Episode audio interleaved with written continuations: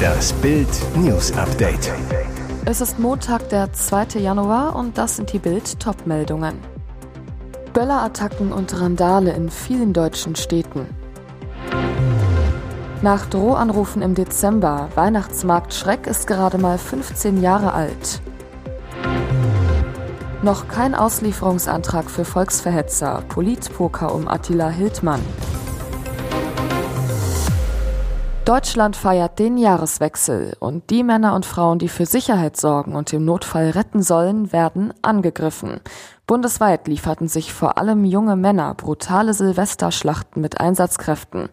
Wer sind diese Chaoten, die unser Land kaputt machen?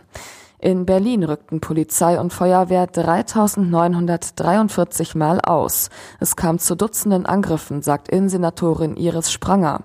15 Feuerwehrleute und 18 Polizisten wurden verletzt. Besonders schlimme Übergriffe gab es in den Brennpunktvierteln von Kreuzberg und Neukölln.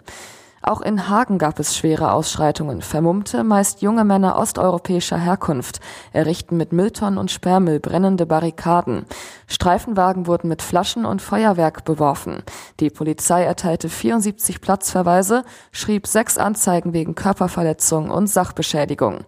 Ein Sprecher, acht Personen wurden zur Verhinderung von Straftaten in Gewahrsam genommen. In Düsseldorf scherten sich viele junge Männer nicht um das Böllerverbot, jagten direkt neben einem Verbotsschild Raketen hoch. Die Polizei berichtete von diversen Randalierern und auf sich einschlagenden Personen.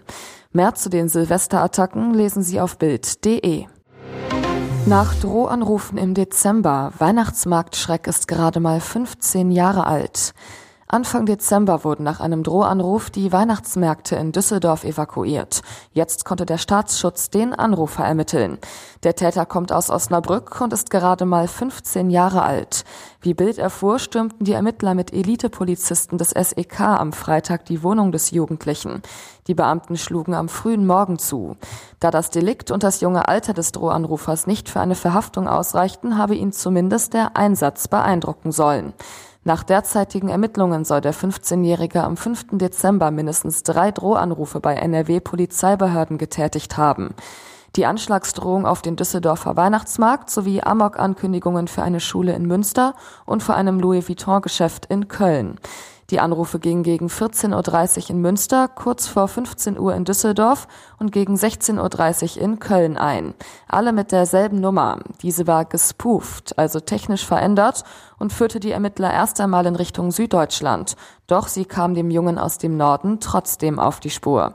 Es gebe zwar polizeiliche Erkenntnisse in Bezug auf Gewaltdelikte, aber Hinweise auf Komplizen oder gar einen islamistischen Hintergrund ergaben sich offenbar bislang nicht.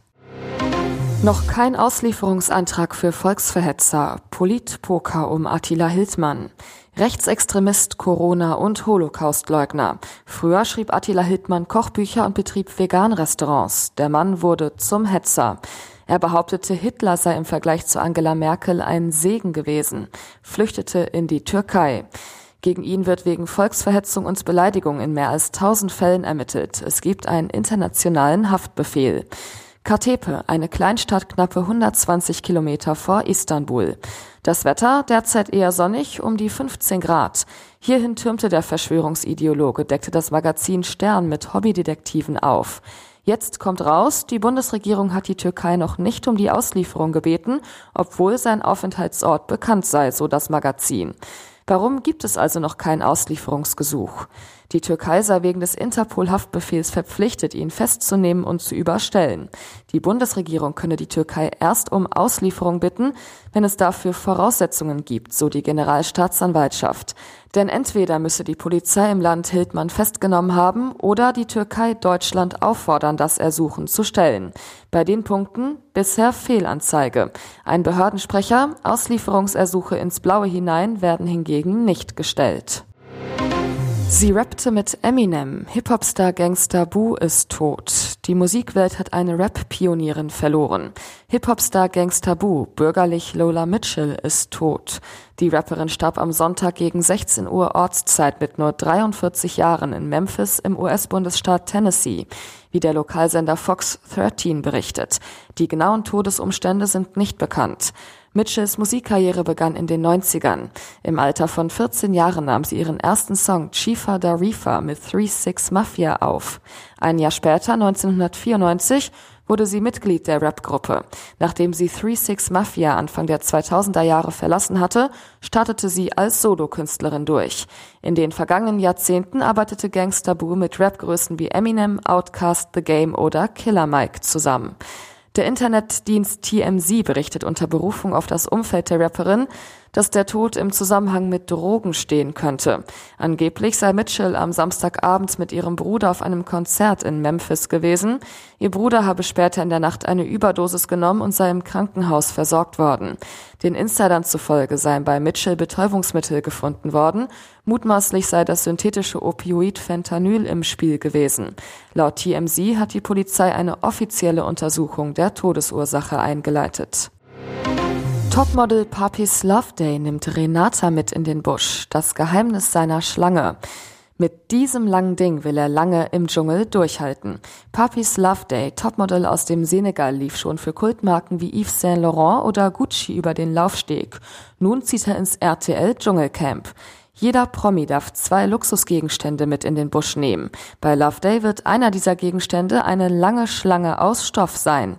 Er zu Bild, ich habe sie auf den Namen Renata getauft. Zum Kuscheln, das ist eher Nebensache.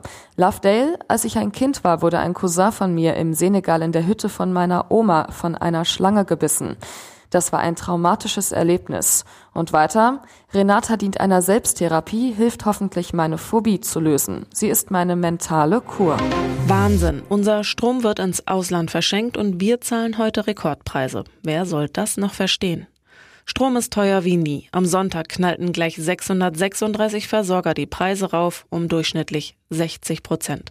Laut dem Vergleichsportal Verivox verlangen Anbieter nun 44 Cent je Kilowattstunde von ihren Neukunden.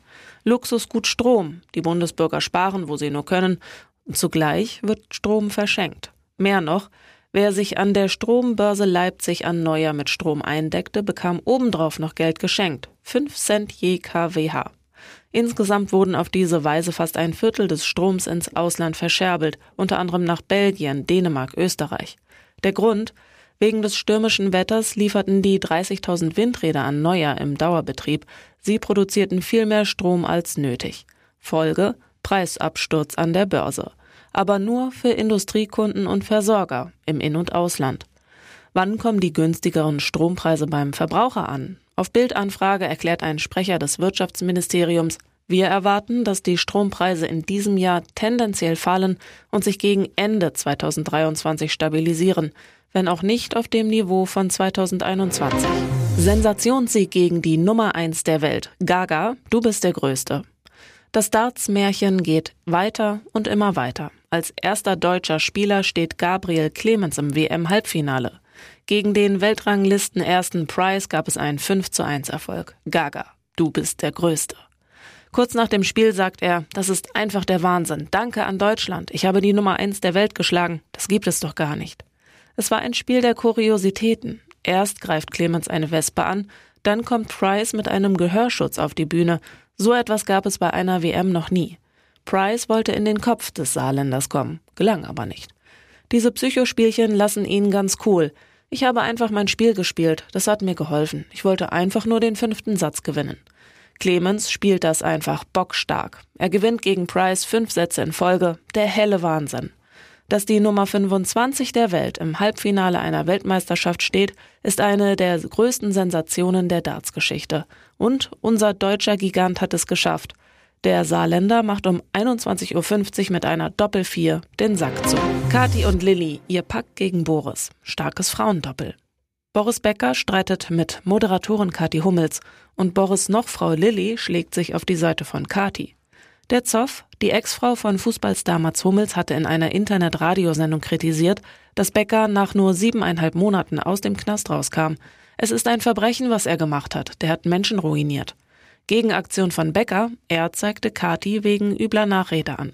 Jetzt der Hummelskonter mit Lilly an ihrer Seite. Sie zu Bild.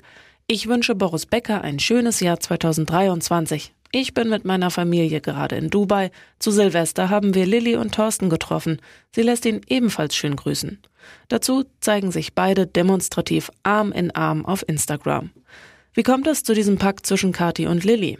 Die beiden sind seit Jahren befreundet. Lilly ist regelmäßig zu Gast auf Katis Veranstaltungen.